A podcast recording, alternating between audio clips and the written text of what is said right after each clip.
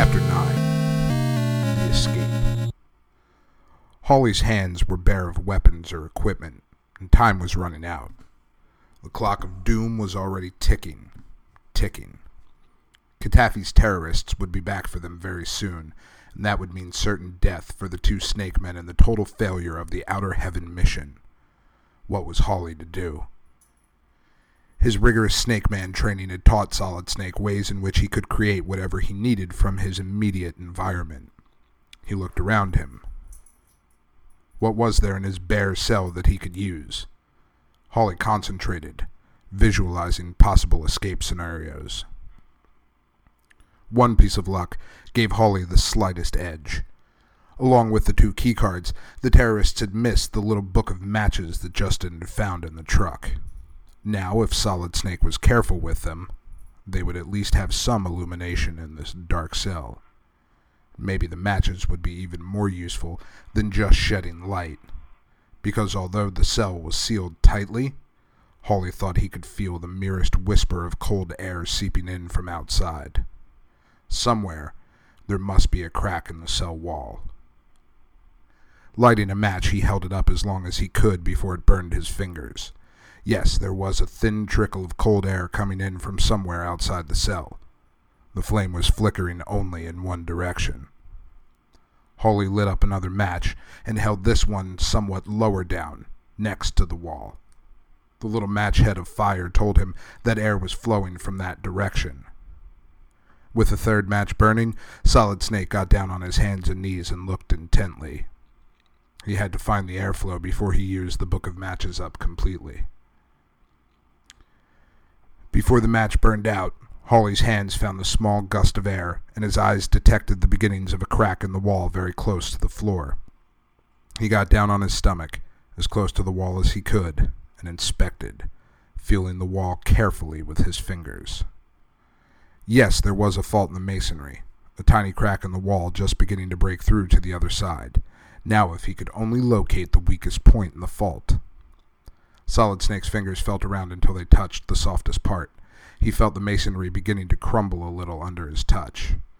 Satisfied, Justin Hawley sat back on his haunches. Hold tight, Gray Fox, he said.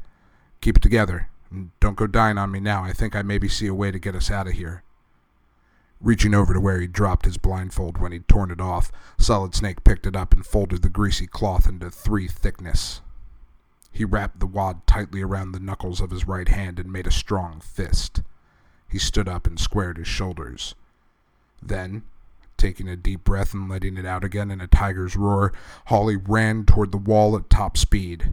At the last moment, he dropped down and aimed a karate punch with his wrapped fist straight at the center of the crack in the masonry, in the very heart of its weakest spot.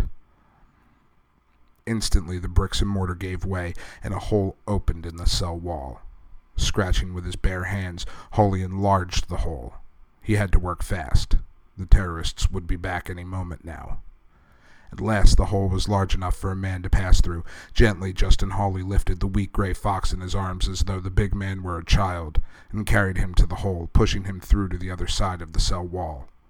Then Solid Snake squeezed through the hole and stood up brushing mortar and brick dust off his camos. Now they were free, but Gray Fox was too weak to stand and Solid Snake was without a weapon. He would have to stash his squad leader in some relatively safe place and make an effort to recapture his weapons and other gear or else find new ones. He'd already lost valuable time. Gray Fox had said he had less than an hour to get to Metal Gear and disarm it. Because he'd been brought there blindfolded and because his cell wall had been so well hidden, Hawley had no idea what part of outer heaven they were in now. Would either of his keycards work here? There was a small door behind one of the columns that held up the ceiling, and Hawley tried keycard one on the lock. No go. The lock wouldn't budge. Keycard two. He heard a click. All right, this one got the door open. The room was empty. No prisoners, no equipment. It was probable that Gray Fox would be as safe here as anywhere else in the compound. I'll be back for you as soon as I can, Hawley told his squad leader. Try to stay alive, Gray Fox. We'll get through this thing. You're a good man, Solid Snake, Gray Fox barely whispered. If, if anybody can succeed in this mission, it's, it's you. The squad leader reached inside a pocket.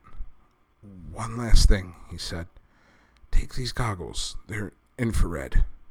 There are laser traps on some of the floors. You can see them with these goggles. Solid Snake left Gray Fox lying on the floor of the room and closed the door behind him, making a mental note of the layout so that he could find his squad leader later. If there was a later. Without even knowing which level he was on or in what building, Justin Hawley resumed his search of outer heaven, still looking for the radio, for a weapon, and for clues to Metal Gear.